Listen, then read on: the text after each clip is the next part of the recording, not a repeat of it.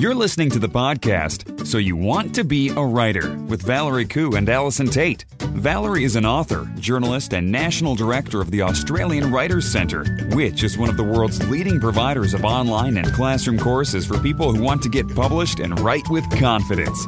Allison Tait is a freelance writer, blogger, and author of the best selling series The Mapmaker Chronicles. She has more than 20 years professional writing experience. Each week, they explore the world of writing, publishing, and blogging to bring you news and opportunities, advice on how to succeed in the world of writing, interviews with top writers, and much more. With students enrolling from all over the world, you can find out more about the Australian Writers Centre at writerscentre.com.au. Hello, everyone, and welcome to episode 256 of So You Want to Be a Writer. My name's Valerie Khoo, and I'm here with Allison Tait. How are you, Al? Um, I'm okay. I'm that, I'm fair to middling. I'm my usual happy and excited self, Val. well, that escalated. You went from okay and fair to middling to happy and excited. I'm uh, impressed. I, am feeling like my podcast image needs an overhaul. I'm feeling like I need to be. I need to stop being Eeyore and at least move up to I don't know Piglet or something because it's you know I'm worried. I'm worried okay. about my bra- I'm worried about my branding. oh, okay, right. you, are worried you're becoming the fair to middling girl. Is that right? Well, maybe you know hashtag fair to middling. No, um, no. As I've discussed before with you at many many times, I, am okay yes. with fair to middling because it's you know I feel like we should all be content with where we're up to. Um, yes. Um, so I'm okay with that. But I just feel like sometimes our listeners might appreciate a, a change. But remember, trying, you're also you're also hashtag so ready, aren't True. you? I am yeah. hashtag so ready. Yeah, I am. And we will hear that soon. But in the meantime, we're going to give a big shout out to Lauren M. Brown, who has kindly left us a review on iTunes entitling it Keeps Me in My Happy Place. So mm-hmm. Lauren says, Hi Val and Al, I discovered your podcast early this year and often listen to it while doing the housework. Your entertaining, relevant, and motivating podcast helps me keep my head in the happy land of writer's world instead of the dungeons of domestic drudgery. Your inspiring podcast has helped me to be more productive than ever before. Thanks for keeping my writing dream alive and kicking. Wow, that's really cool. The dungeons of domestic drudgery. Yes. You know what? I am so with you on that, Laura M. Brown. It totally yeah. is. It does feel like that some days, doesn't it? Oh, the I know. Dungeons of domestic drudgery. But anyway. Especially mopping. I hate mopping. I love having you know, mopped. Well, yeah, there's that. Mm, but mm. yeah, I would totally listen to a podcast for company if I was mopping. Anyway, my least favorite thing. Well, I, I have many least favorite things when it comes to mopping. I was going to say mopping but... is your least favorite. I have to say my least favorite mm. is vacuuming because we have. What? Oh, I hate vacuuming just oh, drives me crazy.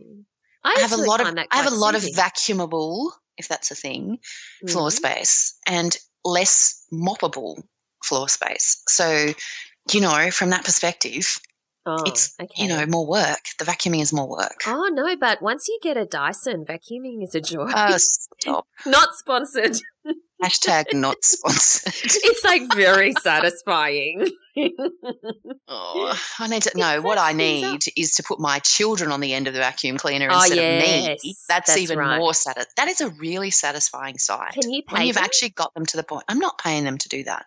Okay, no. sure. they don't get they don't get paid to do things that contribute to the normal running of this household because I think that is a terrible dynamic to set up.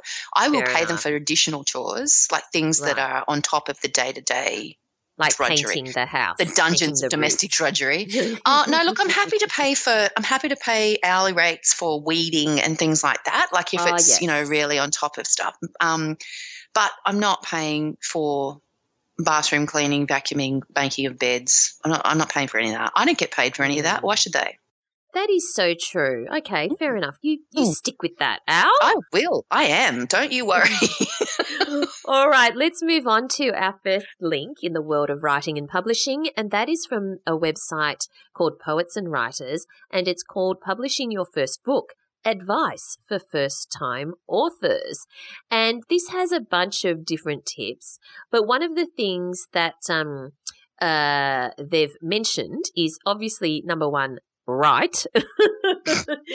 because I was talking to an author uh, the other day who I probably first met maybe a year ago and she was talking about how she you know she she had her plan really on on on on writing on writing her books. They were kind of shorter kind of books. And um this is almost a year later. And has she progressed? She's still talking.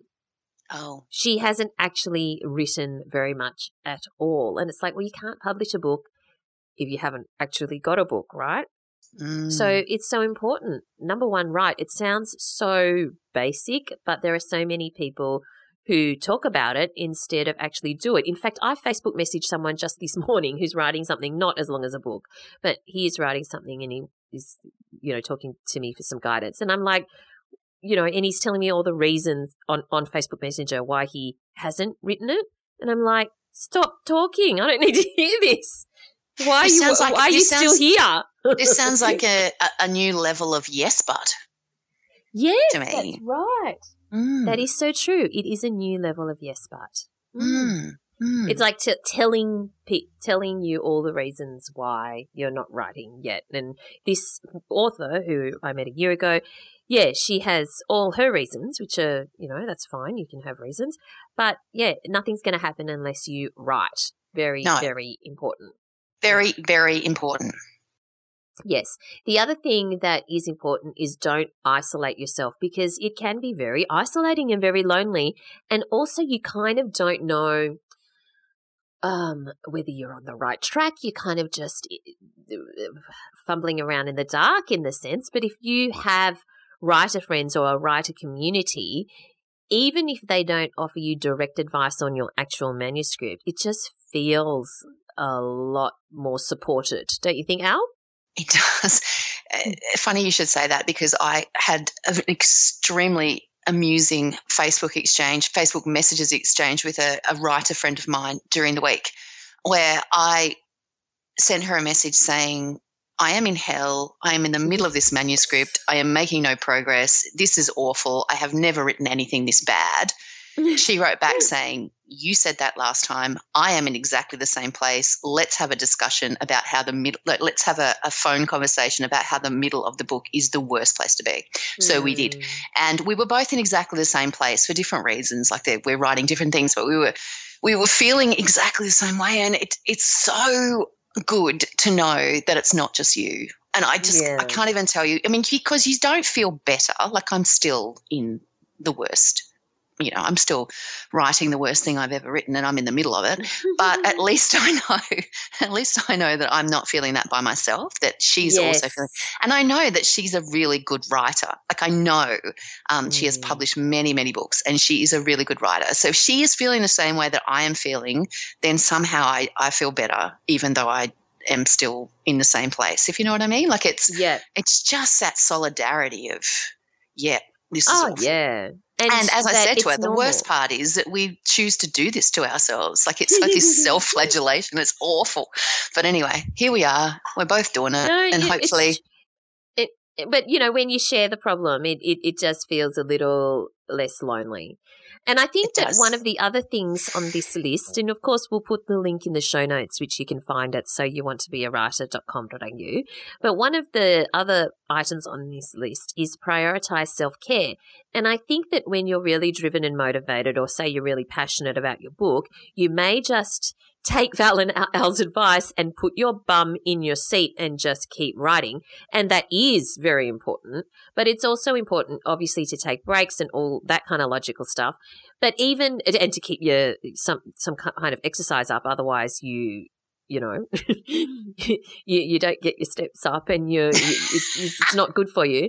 But when I was writing my last book, I actually started getting back pain. And it was just this twinge and it was just very slight at first. And then I, because I kept writing and I spent hours and hours in that chair, my back pain just very slowly got worse and worse. And I thought, Mm. this is going to get really bad if I don't, because it's only getting worse, even if it's only incremental. So I did splurge and I thought, okay, I've got to fix this, and I think it's my chair. And um, I did splurge, and I bought a you know fancy ergonomic super duper chair. Um, and it was like one of those Aeron chairs, but the back pain basically went away straight away. Not sponsored, mm, so we're clear. Hashtag. Uh, and still no back pain. So clearly, I had a really shit. and, yes. Um, so I have not. I, have not bought the Aeron chair, but I have just this very week because of you know I'm in the midst of a bit of a burst of writing again um, and my back pain i had the same situation happening so mm. i rather than splurging on the Aeron chair went to the osteo because i do love my oh. osteopath and yeah. i have to say that it was excruciatingly awful um, but geez i felt better afterwards and i think sometimes and he said to me we had to have the discussion once again about yoga oh, and we yeah. discussed how cranky it makes me and we had a laugh yes, he had a laugh about that I know he had a serious laugh about how yoga makes me angry. I did say to him, yes. "Do you know?" It's a search term. So I wrote a blog post many years ago about how yoga makes me angry, yeah. and um, it's a search term that brings people to my blog very, very regularly. Like just yesterday, really? yeah, yoga makes me angry and sad. That was the search term yes. that brought someone to my blog. I have to ask because seriously, I feel the same way. So why does yoga make you angry and sad? It makes me sad too. Um, like really I don't, I don't know. I, I, do. I believe we talked about this on a very early podcast episode. I, I spoke to a friend of mine who teaches yoga about it. I said to her, I can't do this anymore.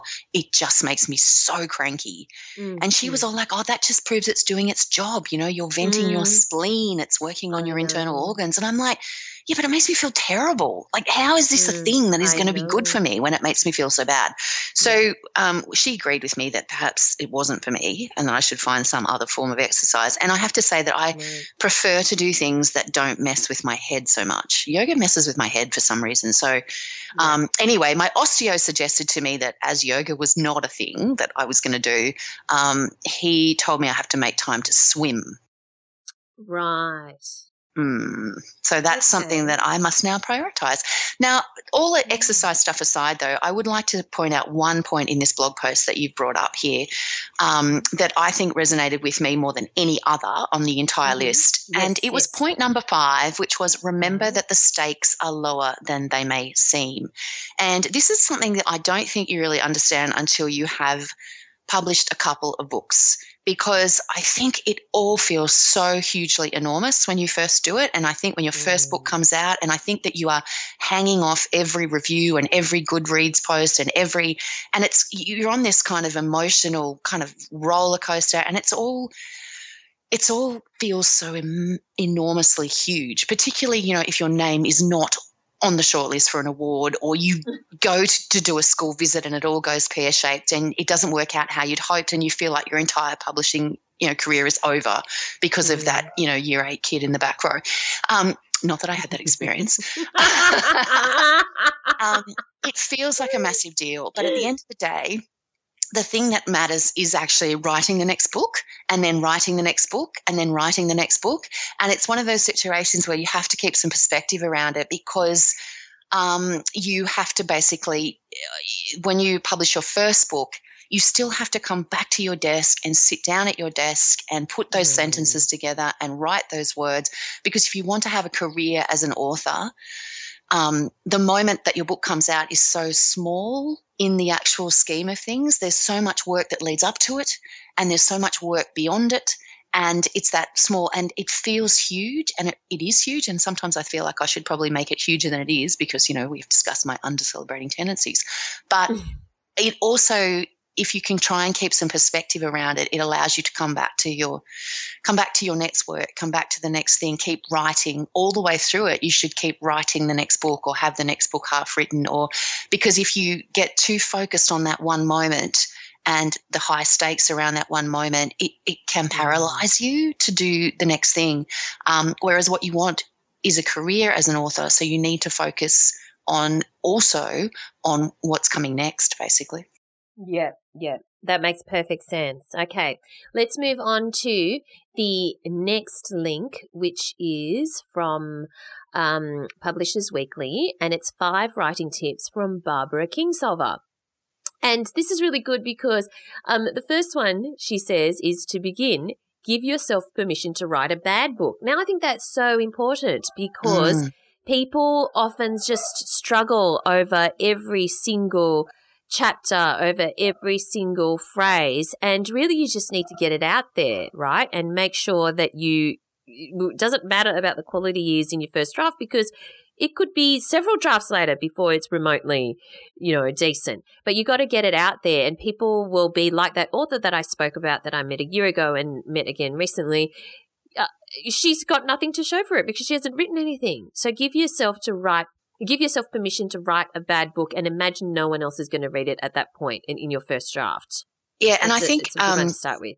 Just on that too, because I think because you know a lot of aspiring authors will read that will read that because that's not new advice. Like that's been around for a long time. Sure. But they are always like, you know, yeah, but how? What does a bad book look like? Like how rough is a, fir- a rough first draft? You know, when people say, you know, the first draft of anything is utter crap. I mean, what does that actually mm-hmm. mean? Um, and I can tell you, I've just done an interview with an author, which you'll hear in a couple of weeks' time, a couple of podcasts' time, um, who describes her first drafts as a puddle of words, a puddle of words, and then yeah. takes 15, 15 drafts to get it to the point where it's, you know, she's happy to hand it over to a publisher. Um, so, you know, if you're, if, if, if, and she's an amazing, she's an amazing author and she writes amazing books and they are, you know, internationally best selling, et cetera, et cetera. If, if she can write a puddle of words, then, you know, you can write a puddle of words. Feel free. Throw that puddle together and then work through what it is first drafts come in a lot of different guises. Like some people's first drafts are incredible and are almost like, you know, practically you know, one or two drafts, one or two revisions from just popping a cover on it and sending it out. Um, yeah. But they're rare. Those people are rare, really, really rare. So, you know, for most people, um, it, it's a it's a trial and error thing of is this the right voice? Have I done the right thing here? You know, you know, we've discussed on so many occasions that I don't start in the right place. So I I appreciate that now, and I know that I'm writing the story and I'm writing my way into the story and that I will figure out where it starts once I've got to the end of it. So you, you have, but, but you have to allow yourself to do that because if I wasn't giving myself permission to do that, I would be sitting there going over that first page and trying to come up with that perfect opening line over and over and over and over again. And I would be paralyzed by perfectionism. And I think that, you know, you, it is a paralysis. So you have to basically allow yourself to just get the words on the page, then have a look at what you have. Um, and they might be truly, truly, truly awful. But somewhere in there, in that puddle, there's going to be the the basis of your story. And it may not even be what you thought it was going to be when you started, but you don't know until you actually get the words on the page. Yeah, absolutely. And her next point then is then revise until it's not a bad book. So that's exactly what we've been saying. So give yourself permission to write a bad book is point one. Then point two, revise until it's not a bad book. And that's exactly what you need to do. So that's so important that people just, especially perfectionists, and they get really stuck on certain words or scenes or phrases. You know what? Just come back to it and improve it later. I know that it, for some people that's hard to do. But um, that's the only way you're going to get the book finished, and, and it's the it's the best approach, I reckon. She also right. says that revision is her favorite part of the work, which I just, really? you know, like we're yeah, we're in no. two different camps there. Yeah. I don't love the revision. no, don't love it. Don't love it. All right. So let's move on to we want to give a shout out to our brand new online fiction essentials course on characters, which is really mm. awesome. This is a must have course for creative writers, especially if you want to ensure your story's cast of characters are authentic, well rounded, and appealing to your readers. The course is available for a limited time at a special launch price. So you can buy it now and start whenever you like over the next 12 months. It's an awesome course. I've gone through it. I think it's fantastic. Really, really practical. Um, and it's self paced, so you can do it in your own time, but it's extremely practical, and anyone who's writing fiction should do it. So just go to writerscentre.com.au slash characters. That's writerscentre.com.au slash characters. Now let's move on to our competition this week because readers will be readers, listeners will be familiar with uh, the book that I've spoken about in the past, and we've interviewed the author Robert Rain, Robert Wainwright, and the book is Rocky Road: The Incredible True Story of the Fractured Family Behind the Darrell Chocolate Empire. This is a marvelously strange but true story of the family behind the famous Darrell Confectionery Company. And I love the honeycomb. In the early 1930s, the Australian family confectionery company Darrell was a sensation. Its shops stacked with delicious chocolates, marshmallows, nougat, and more in line with the company's mottos to stack 'em high, watch 'em fly. Now, Rocky Road, the book, is the story of this chocoholic clan and the creative and eccentric woman who dominated it. There's, it's, you know, a story of a dysfunctional family that uh, the the matriarch had um, several children, but adopted several more in order to be playmates for their for her biological children, and how she treated them quite differently. It's quite fascinating. So the author Robert Wainwright was featured on episode 250. But if you'd like uh, the opportunity to win your own copy, we have three copies to give away. Just go to writerscentre.com.au slash win that's writerscentre.com.au slash win. Entries close on the 5th of November. Now, here's your other hashtag, Al. okay. Are you ready for the word of the week? so ready, Val. So, so ready. So ready. Okay. Perspicacious. It's a good word, Perspicacious. Huh? Perspicacious. Yeah. P E R S P I C A C I O U S, perspicacious. Hmm. Uh huh. Okay. I thought it sounds like a spacious fruit because you get a persimmon and then spacious, or suspicious spacious fruit like a pers- persimmon and suspicious and spacious, but it's not. It means right. observant or discerning. So you might say that that the teacher's perspicacious comments really cut through to the heart of the problem. You, you could say that. You could, and I did. You did. After confusing us all with spacious fruit, you came through.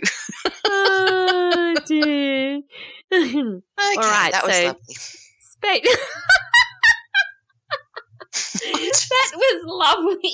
That was lovely. I don't know what you want me to say. Good word, Val. Many, many peas. All right. Um, let's move on then to our writer in residence uh, this week is none other than podcast listener and graduate of the Australian Writers Centre, Joanna Nell. Now. Joanna's debut novel is The Single Ladies of Jacaranda Retirement Village.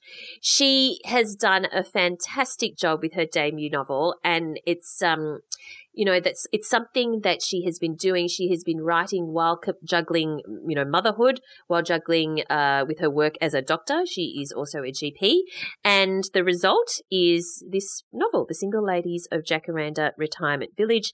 Let's have a chat to joanna nell.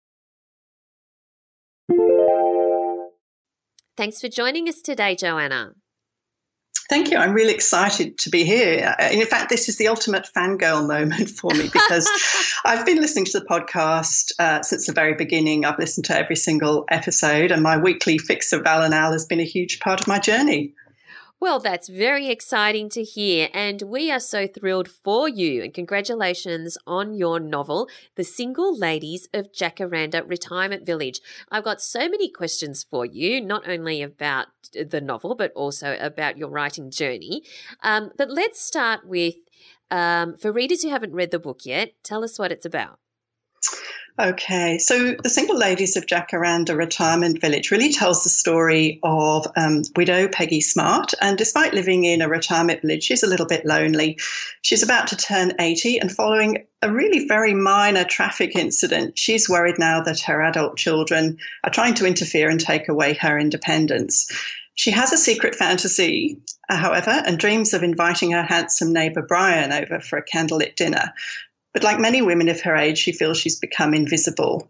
Um, but for Peggy, life takes an unexpected turn when an old school friend, a woman she hasn't seen in over 50 years, the four times married, glamorous fashionista Angie Valentine moves into the same retirement village, and she has a very different attitude to aging and really sets Peggy on a journey of self discovery, beginning with a, a, few lessons in how to grow old disgracefully. Love it. Now, this is a fairly unique premise because actually, not very many books are written with a lot of the main characters that focused on this age group. So, how did this idea form and why did you decide to write it? Like, what was the inspiration? So, I don't think I set out originally to find a book or a story that was um, set with this particular age group, but it came very much from the character. And the character of Peggy Smart was inspired by a sculpture I saw a few years ago in a local artist studio. And it was of a woman who was probably in her 70s or 80s, and she was dressed in her bathing suit and she had her goggles and bathing hat on, and she was probably about to pop off down to her local ocean pool for her daily swim. And I just thought it was extraordinary. I, I thought that it was a really unusual uh, subject for a, a, work of art. And then I thought, well, why not? And I started to question my own. Um, my own sort of reluctance to to uh, think about it, and realised that uh, this woman had a, a, very interesting story to tell. She was probably you know, the kind of woman that we all know. She's a, a mother and a grandmother, um, and we probably walk past her every day of our life without really stopping to think about what her life is like. Um, and it was really only after I started writing uh, the story with this character that I realized that there actually was an important message here and that I had an opportunity to mm. really tell the story from a very different point of view, which was from the point of view of an older character, particularly an older women, woman. Mm. And in particular, to sort of challenge some of those, you know, myths and stereotypes that we have around aging. Because um, I think we're quite a fairly youth obsessed society, and I think we, we like to sort of hide it away and not sort of think about it too much. Um, and in fact, even the word old, you know, if it was a painting or a building, it would be treated with, with reverence. So I just wanted to sort of, you know, to really turn the whole question of aging on its head and to uh, see what it was like from the point of view of a character. Wow. Okay. So this older lady that you met, this artist who was a sculptor, you mentioned works of art. What were the works of art and why were they relevant?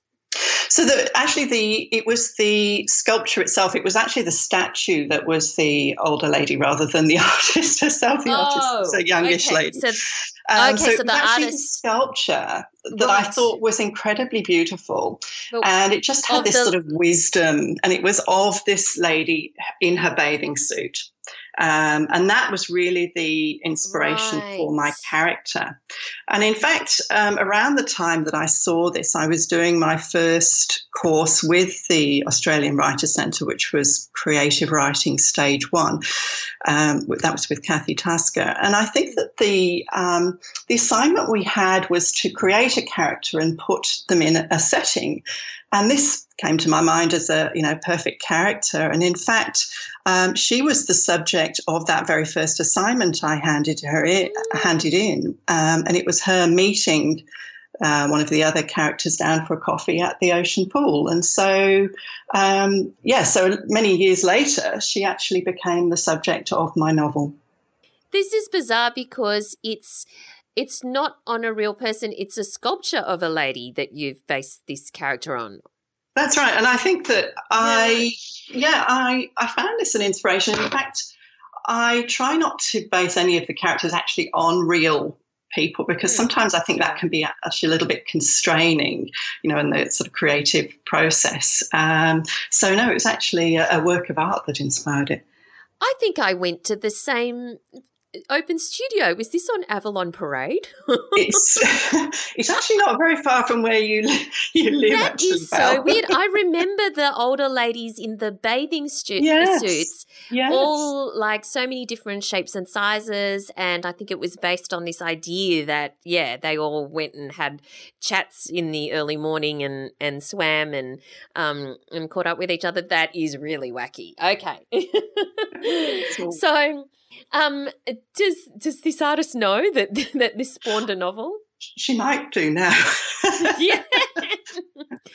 well, that's very that's really cool. I mean, ideas can come from anywhere, right? So you started off with a character and a character's situation, but obviously you then needed a whole story. So, how did the story then develop um, was it something that happened as you started writing or did you kind of work it out in your head and then and then write? As I said, um, you know, when I developed this character and the first sort of assignment I did, I actually turned this into a short story, um, and it was the premise of which was, you know, two very different characters um, who'd known each other a long time, are sort of sitting and, and, discussing their lives, and one really urges the other to sort of think a little bit bigger and th- and, and to sort of um, to take more chances in life. And so I sort of took this with me, and it, it really was a question, I suppose that you know been burning with me for a while. And it was really a case of what happened to your friends from school. Remember the, the kids at primary school? And there was always a cool kid there, mm. you know, one who always sort of pushed the boundaries a little bit and, uh, you know, maybe the cool girl who wore her skirt a little bit too short. Mm-hmm. And I wondered what she would be like once she turned 80, was in her retirement village, and how it would feel to run into that person again, having lived a very different life. And so, this is really where my second character, Angie Valentine, who um, has been married four times, she's had this jet setting life, um, comes together with Peggy and, and really, um, you know, to look and see how life has treated them differently and, and what they can learn from each other. And so obviously my character Peggy had to go undergo a transformation. And in this case, it was Angie who was the catalyst. She was really the, the naughty to Peggy's nice. Um, and, and, I think it was a bit of a Thelma and Louise situation, although with a much happier ending, I would say. Awesome. So, can you tell us a little bit about the development of this story? So, it started off as a writing exercise and eventually it became a short story. So, how did it then develop into a fully fledged novel? And when, at what point did you decide, I'm going to make this into a proper novel, a big novel? Uh, I think I thought that the character was quite content with the short story. In fact, it was one of the first short stories I wrote, and, and it actually got shortlisted for the Pittwater Short Story Prize, which was really very encouraging early on.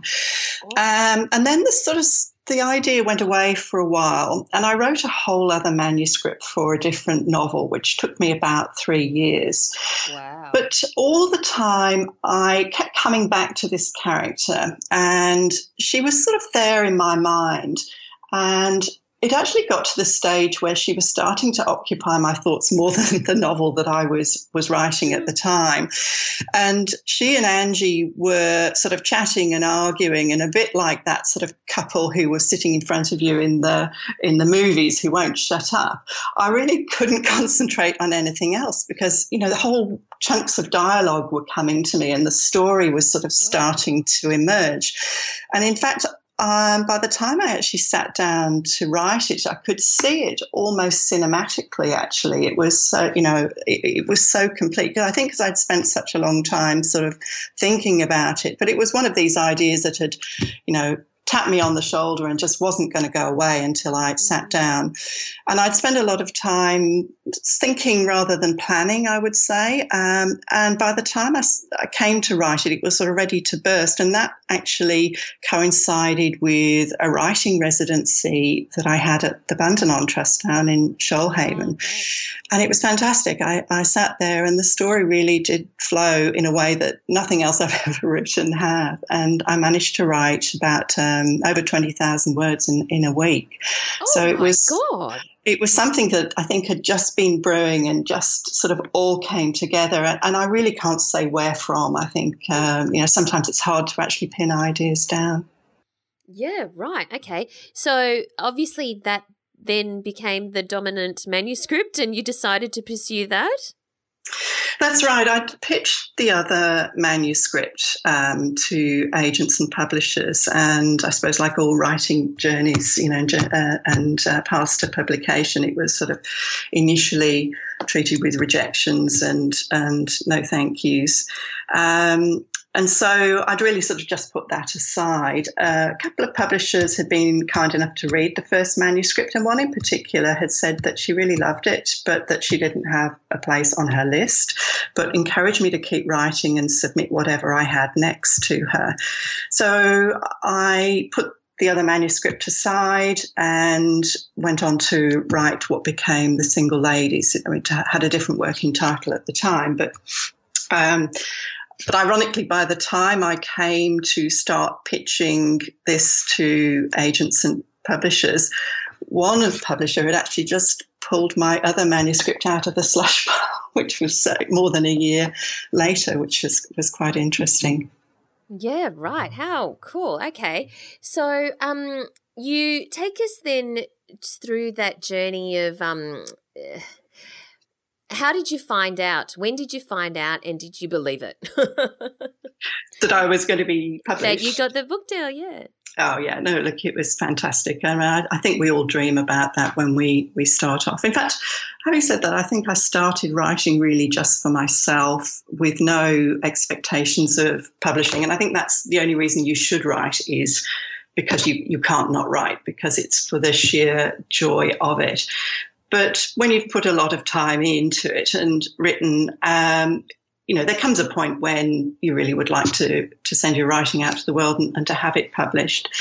And you know, everybody's story is full of you know rejections and you know dead ends, and and it certainly comes down a lot to luck and, and persistence. In fact, I joke it took me six years to become an overnight success. um, but I initially subscribed to that theory that it was harder to get an agent than a publisher. And I started submitting to um, publishers directly. And I started to get a little bit of interest. And really knew at that stage that perhaps this did have potential and that I was actually going to need an agent. In fact, that very first publisher who'd been so kind to read my first manuscript and give me advice had, had advised me to get a, an agent. And I actually met my agent, Haylee Nash, at um, a speed dating, a literary speed dating event run by the Australian Society of Authors, which is really almost exactly what it sounds like. I mean, it was quite um, an overwhelming experience, but great fun. So um, there were about 50 or 60 authors there, and on the dot of two o'clock, the doors opened and dotted around uh, this large church hall were various mm. desks, and behind each one was either a publisher or an agent. And we all walked in and lined up behind the person we wanted to pitch to. Uh, the bell went, and then had three minutes to give a pitch for my novel. I suppose to tell them a little bit about myself and you know where I saw it in the market. And I think I probably did that whole pitch in a single breath because I think Haylee looked a bit sort of shell shocked after that. But she was very kind and asked me to um, email her the manuscript. And I suppose you know the rest is history, really. I, I signed with with Haylee, mm. and she introduced me then to my publisher Rebecca Saunders at Hachette. Um, so I think that I probably made it more complicated than it needed to be, and I think mm. with hindsight, I think I would have been a lot more sort of systematic about it and, and perhaps tried to to get an agent first. But you know, one you know, you never know where where your own um, journey is going to take you. Yeah, sure. Now, have you always enjoyed writing? Is it something that you liked doing at school? Because you have a day job, don't you? That's right. Yes. Look, I loved writing at school. Um, you know, I was always uh, from a very earliest age hungry for stories. In fact, I, I, didn't wait to go to school, so I taught myself to read before I went to school.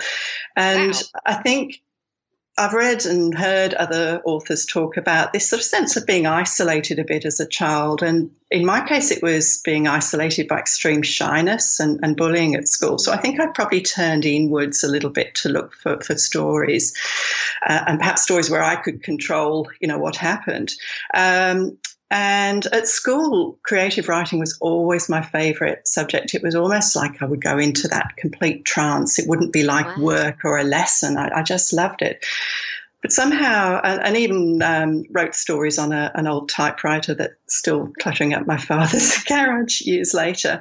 But somehow managed to ignore um, what my mind and, and um, instinct were telling me and decided to become a doctor at quite an early age. And, and that really steered me away from anything creative, sadly, and towards the sciences, which I actually, ironically, anything to do with, with maths or science, I've always found a little bit more challenging. But, you know, I applied it, applied myself to it. And certainly for the next couple of decades, I read um, you know, very turgid textbooks and wrote very turgid essays, although I'd always try and embellish them a little bit, you know, a bit creatively, which didn't always go down very well with the, with the professors who were trying to um, mark them. Um, and in fact, I uh, always tell the story that I actually won two prizes at medical school, neither of them were anything to do with science or medicine. They were writing. Uh, one was an essay I wrote on uh, my medical elective in Africa, and one was um, an essay about a GP placement I did in a rural village. Um, again, that should have been a bit of a sign to me, but again, I yes. ignored it and really got stuck into life as a, a, doctor, as a GP. I got married and had children, and, and really was just going through that whole thing of, of you know the working mother, and really just trying to get through to you know Friday without crashing. Yeah. And then wow. really things changed for me almost in an instant when I had a 10 pin bowling accident about six years ago. Mm. Um, and it was one of those evenings where you're getting to know the other parents at a school kids school event and you know for those uh, uh listeners who have um, kids you'll know how important it is not to embarrass your kids at these events uh, certainly not to do what I did, which was to do the splits in the middle of the, the bowling alley and be carried away in an ambulance.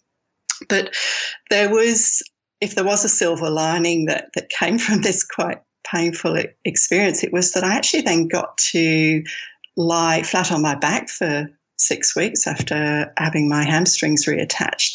Oh and God. Um, you know, there were only so many books I could read.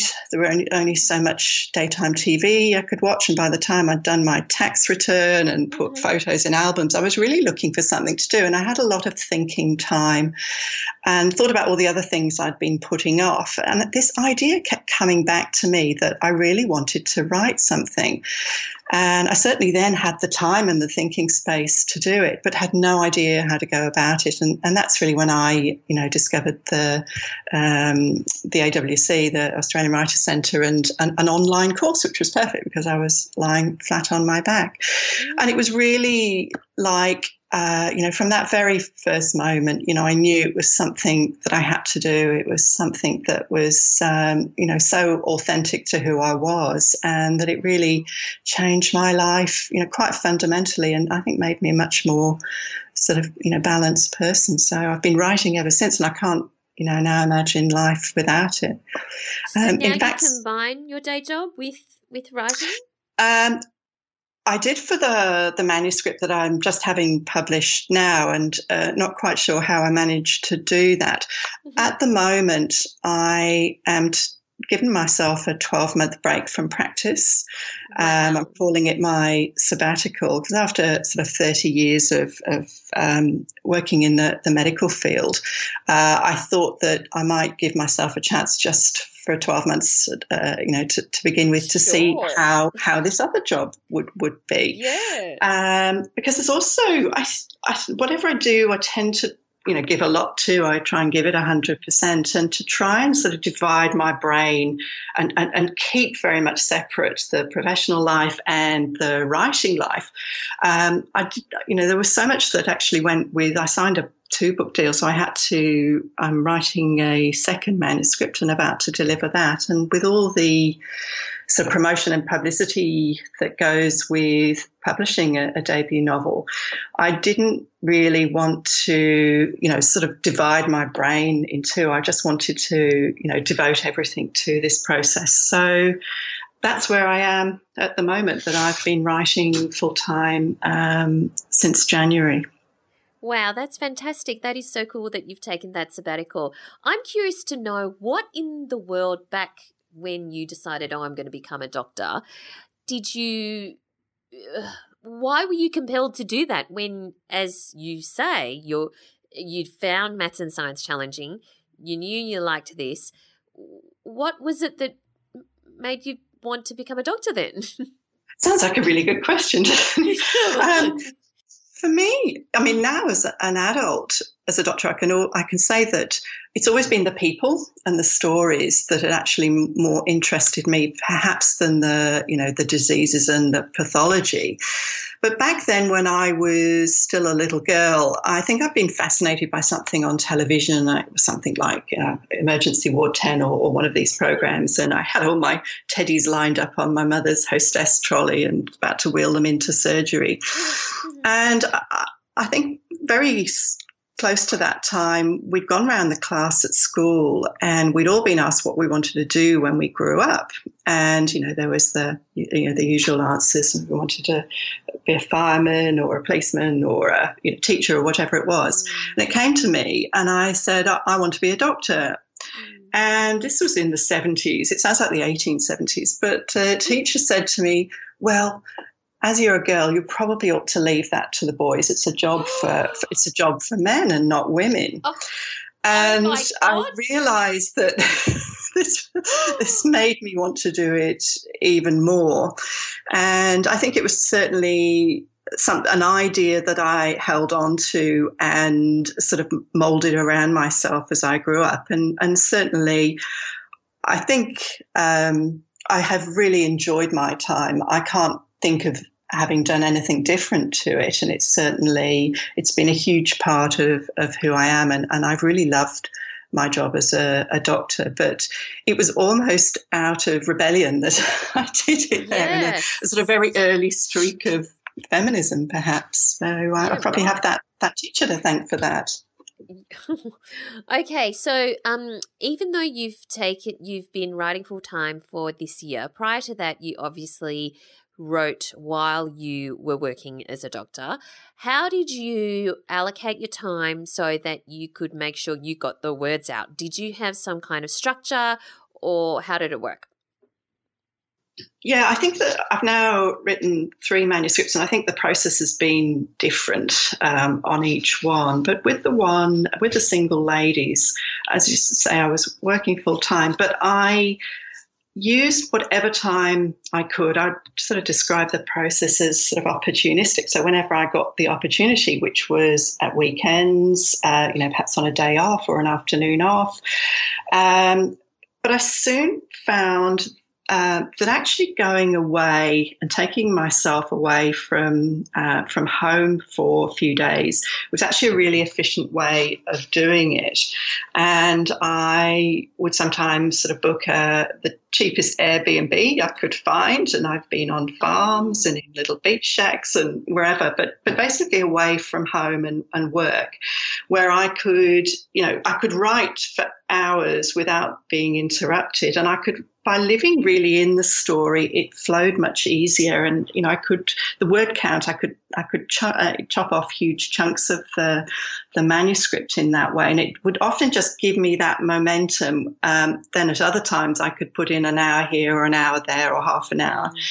and also, I think that a lot of the writing process is about thinking time as well. And I think we underestimate that. I think we think, oh, for me, that it has to be in front of the keyboard putting words down. But I think even if you don't have time to do that, so I would be in the car and, you know, thinking up dialogue at, at traffic lights. And, you know, there was a lot of sort of thinking and planning, particularly walking the dog. That was my best ever thinking time. And often by the time I'd come back from a dog walk, you know, I would I would have a whole scene in, in my head that if wow. I'd perhaps sat in front of the keyboard might have taken me days to, to sort of come up with. So I think you have to be well, I've certainly tried to be adaptable with it and just, you know, try and use the time that I I had um, you know, productively. Um, and it's interesting now that I have been writing full time. You know, it always was always this little fantasy of mine. I thought if only I could write full time. Of course, I could churn out books. It would be so mm. easy. And it's actually quite hard. It's been been a lot more challenging than I thought now to have have endless time um, and in fact, I, I, think I was, you always say, if you want something done, you ask a busy person. Yeah. And I think that there was something about that urgency of needing to, to sort of juggle those things that sort of, you know, brought the muse to the, to the fore. So, uh, yeah, it's interesting how the, you know, two manuscripts have, have involved different processes. Yes. So um, tell us about the manuscript, which is going to be the second novel. Is that the one that you wrote? You know how you already had written one that that yeah. It, before, or is that some a third one?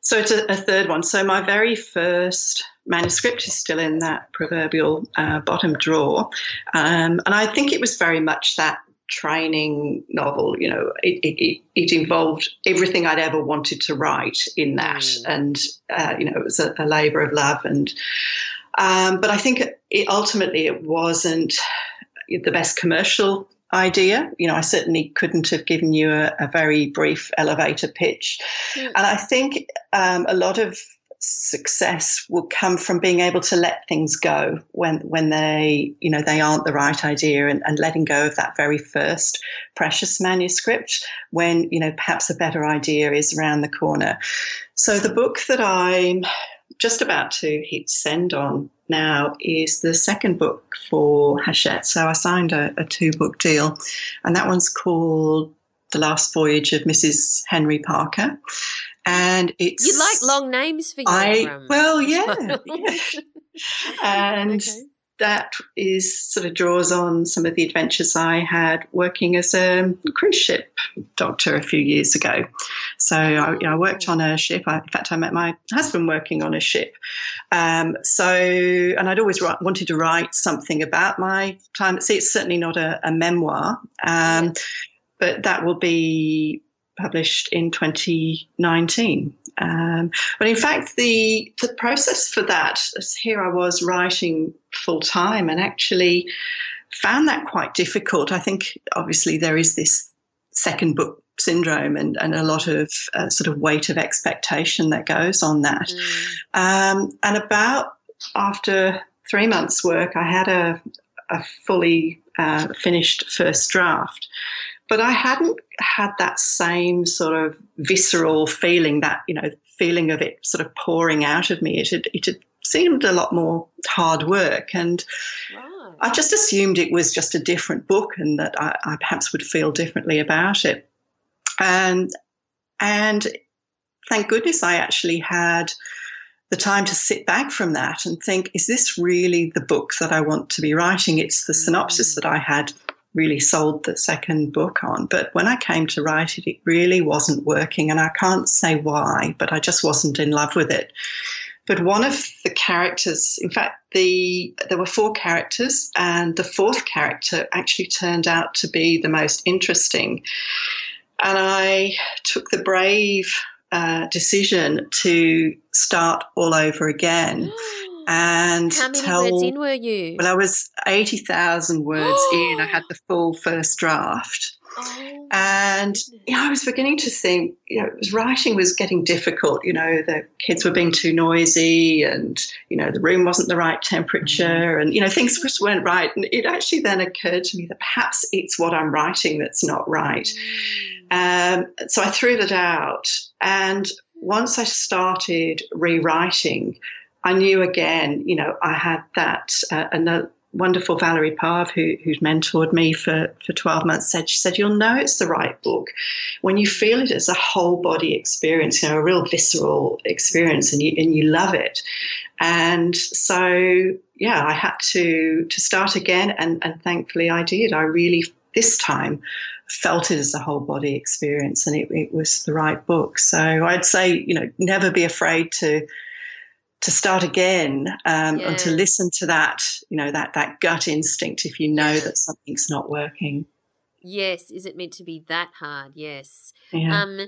So your the word you've used is sabbatical, but let's be honest here. Are you going to go back? I'm constantly running into my old patients who keep asking me the same question. Um, and I think a lot will need, I'll need to see how the next few months go. Um, obviously, you know, if, if I can indeed make a career as a, a full time writer. Um, and if I do go back, I think it will be, you know, perhaps more part time and, and try and find a, a, a good balance again. I think that's um, that would be my aim um, if and, and when I, I do go back. Um, Yeah. But I Well- say, I've, yeah. Um, what's the what's been the most for uh, the single ladies? Um, what was the most challenging part of the experience? The, the most challenging thing. I mean, if I was going to be flippant about it, I'd say actually signing the books. It's about having the right pen, Okay. working out which page you need to sign it on, and All having right. signed prescriptions for 30 years, I had this sort of squiggle, and my husband said, You Oh. can't use that as your author's signature. So I had to get a whole new, new um, signature.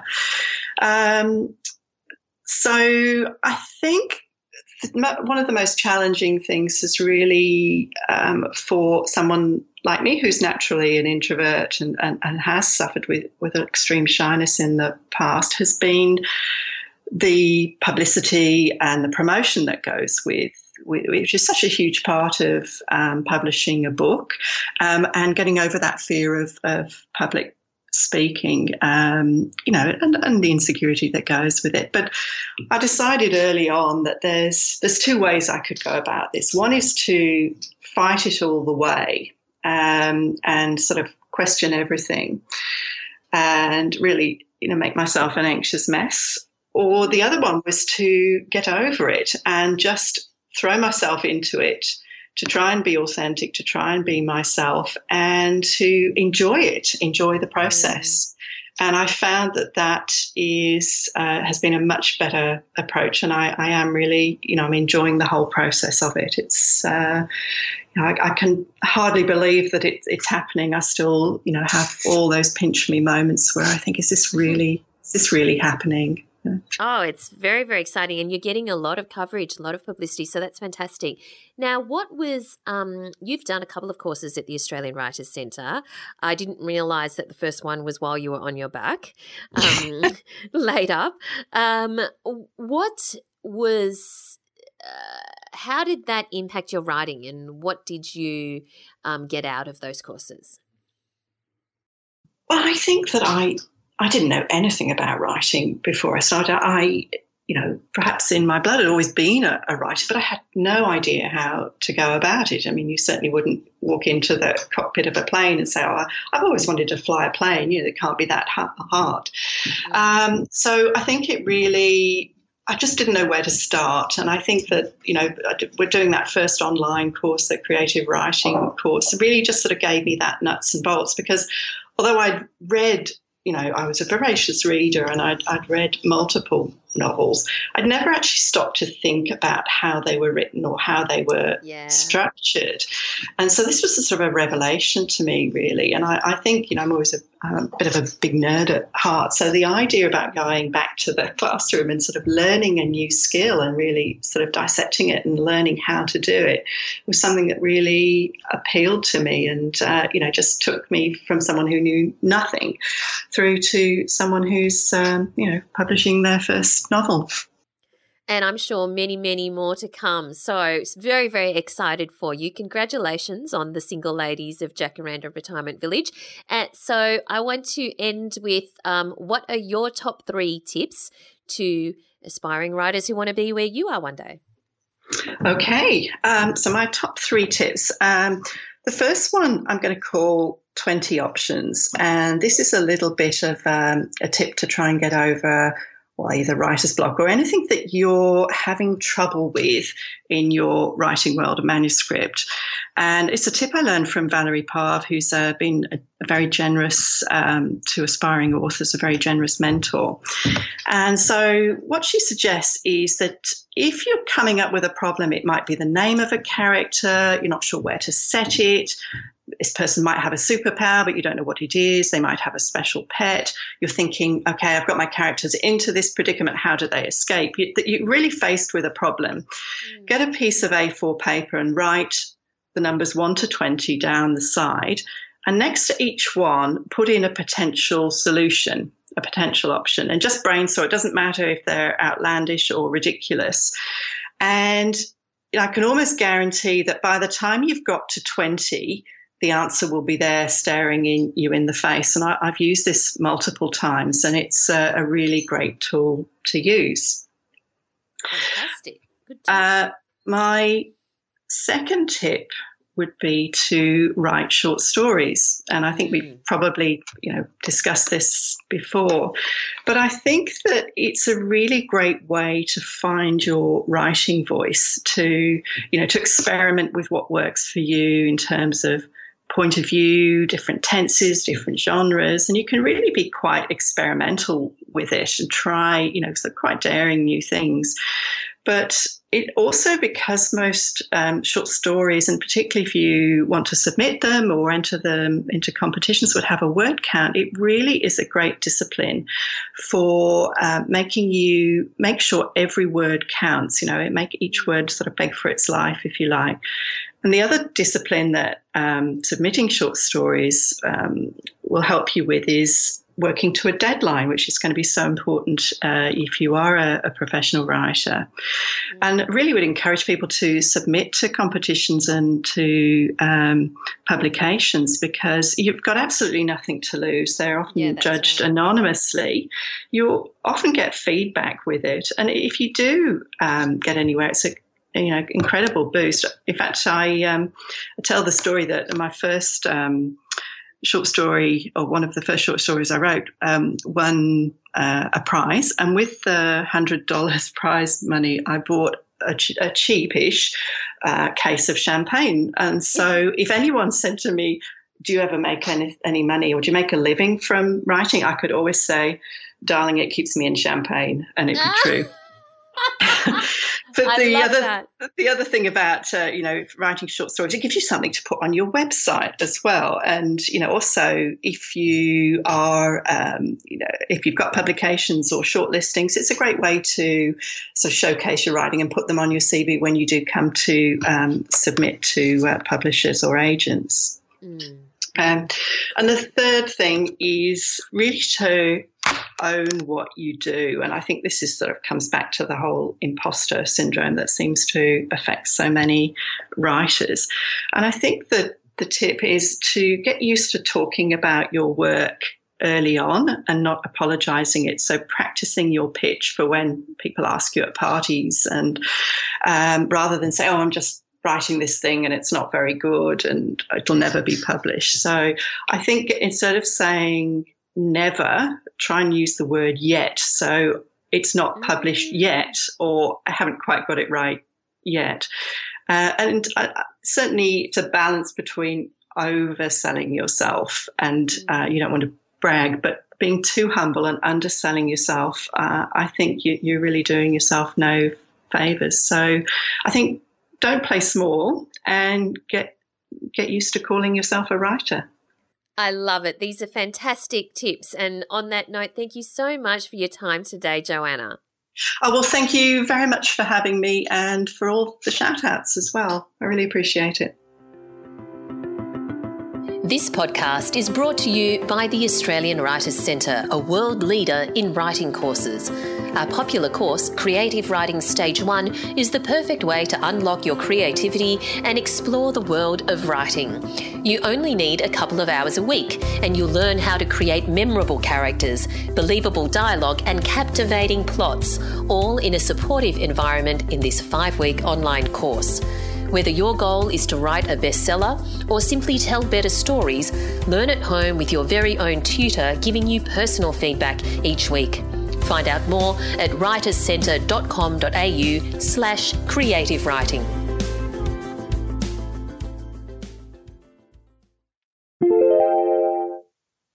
There you go, Joanna. Now I love her. Um, I love her journey, and I can't wait to see what comes next for Joanna. Well, as I said, so, I think we talked about her book a couple of a few episodes yes. ago because I read it. And yep. I mentioned, I think, in that episode, how delightful the voice of that book is, the character. Mm. Um, it's and someone, uh, someone I know quite independently of all of the things, told me yesterday that they were reading it and how much they were loving, you know, the voice. It's got a really yeah. great sense of humor. The voice is actually um, very, very engaging. I think it's the kind of book that will do very, very well for her. I'm sure it's going to do very well. Yeah. All right. So let's move on to we're almost at the end of this week's episode. What are you doing in the coming week, Al? Well, excitingly, Val, I'm posting strangely, here I go. I'm posting um, copies of book four of the Mapmaker Chronicles series to the US. Um, oh, I don't know if it's because we mentioned it a few episodes ago or what, but um, I've had lots and lots of emails and orders for that. So I'm sending out signed copies of Beyond the Edge of the Map over to US readers. And the joyous thing about it is that I'm getting photos of, you know, the kids uh, who the books are for, you know, getting receiving their books in the mail, and then I get posts, yes. I get you know photos posted on my Facebook page, which is just so much fun. I love it. They look so excited. Yeah, that is so cool. Very, very good. Wow. Mm, mm. Um, I think it's so awesome that there are readers from all over the world that, uh, and that's just, um, and that they're wanting signed copies of your book. Well, me too, and I, I just love the fact that um, they've enjoyed the first three books so much that, and they know obviously because of some, you know, they've either googled it or they have some connection to our podcast or to my blog or whatever, um, that they're keen enough to track it down. Which is, you know, it's a really heartening feeling as an author that people love your series so much that they're, you know, they're willing to like reach out and go, how do I get a copy of this thing? So it's great. So if anybody out there does want a copy of the fourth book of the Mapmaker Chronicles, um, if you go to the mapmakerchronicles.com. Uh, you'll find the books page there, and there's uh, a button there that you can press, and it will take you to all the information you need to order. Fantastic. Hmm. Um, well, I won't be sending copies of my book to the US, but I will be taking some to the US. Yes. Oh my goodness. I am oh going oh to Yes, that's right. I am um I'm going to Hawaii. So I actually am taking copies of my book to all of the participants in the um uh, retreat where I'm facilitating a um uh, a day. However, how many, how many people will you be talking to? I, I still need to get the final number from mm. from the um, yeah so hopefully there's space in my suitcase but I am instead doing sort of some writing, but a different kind of writing because the day before I go to Hawaii, um, I am giving a speech at a wedding. A wedding? Yes, I'm like, wow. I, am doing a, the father of the bride speech, but I'm not the father, obviously. but I'm doing the in place of the father of the bride speech. Right. And just a secret. I'm so excited. At first I was like, "Oh yeah, okay, I'll do it. Yeah, whatever. That's that's fine." But now I'm so excited because so I know the bride obviously because I'm doing the father of the bride speech. And um one of my favorite speeches in from the movies, like favorite favorite favorite is Liam Neeson's speech from Taken. Right. And I'm I going can't to adapt recall it. it. You're adapting his speech. Yes. So I haven't finessed the words yet, so don't quote me. Okay. But it will go something like this because this is when I don't know if you've seen the Taken movies, but I love them. And Mm. this is when a baddie has taken his daughter, right? Right. Like kidnapped, and he's on the phone with the Right. baddie. And he wants to get his daughter back, of course. right. So I'm going to adapt it to something like, you know, I know who you are. I know what you want. If you hurt this incredible woman in any way, Oh I I have a very particular set of skills. Skills I have acquired over a very long career Have you done this before? Have you told that me make this story me a nightmare. Have you used this speech in other contexts? I, I feel like I'm having deja Not at a wedding. Not at Not a at a wedding. wedding, but in other places you have. Uh, I think so. I can't remember, but it's my favourite speech, so probably. That is so funny. I do. Yes. I honestly feel like you have used this in context of writing or something that we have Well, discussed it wouldn't on a previous surprise me episode. because it's one of my favourite speeches. So, and you are going to use this as your father of the bride speech. Yep. Okay, I would like footage of the speech and the crowd reaction to the speech, please. And I'm sure that the podcast Facebook group would also like to see said footage at some point. Because your special skills are sort of worrying me a little, but oh, okay. yeah. What are you going to do? Like throw commas at them? No, don't you know the end of that speech? No, I've never seen the movie in my life. Oh my I know. This is why we're friends. This is why we work so well because your hmm. cultural references and my cultural references are different. Oh and now you can explain- What happens at the end? You better tell me. Spoiler I'm alert. Gonna, I'm not going to throw commas at him. Okay. You're going to kill him? I will. Well, I'll finish the speech. Uh, particular set of skills. That's what it was I saying. Uh, Skills Yeah. I have acquired over a very long career. Skills that make me a nightmare for people like you. If you treat her right now, that will be the end of it. I will not look for you. I will not pursue you.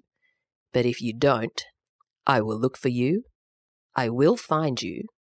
And I will kill you. It's my. So it's, my I'm trying to imagine the groom's face when you do this. I can't I'm wait. struggling. Is anyone else out there feeling slightly scared right now? I'm so excited. okay, as I said, I want footage. I need to know how it goes. But anyway, you Uh, can tell us all about it when you get back. Okay. All right. All right. Cool. Um, Um, so where do we find the online, Al? You will find me at allisontait.com, A L L I S O N T A I T.com. And you'll find me at Twitter at, at altait, A L T A I T. And you will find me on Facebook and Instagram at Allison Tait Writer. And you, Val, where do we find you? You'll find me at Valerie Khoo, that's K H O O, on Twitter and Instagram, and uh, at, also at valeriekhoo.com. And make sure you connect with both of us in the podcast community on Facebook. Just search for So You Want to Be a Writer podcast community and request to join. We'd love to have you in there. Thanks for listening, everyone, and we look forward to chatting to you again next time. Bye. Thanks for listening to So You Want to Be a Writer. You'll find the show notes at writerscentre.com.au slash podcast or sign up for our awesome and often hilarious weekly newsletter at writerscentre.com.au slash news, where you'll find writing resources, giveaways, competitions, and much more.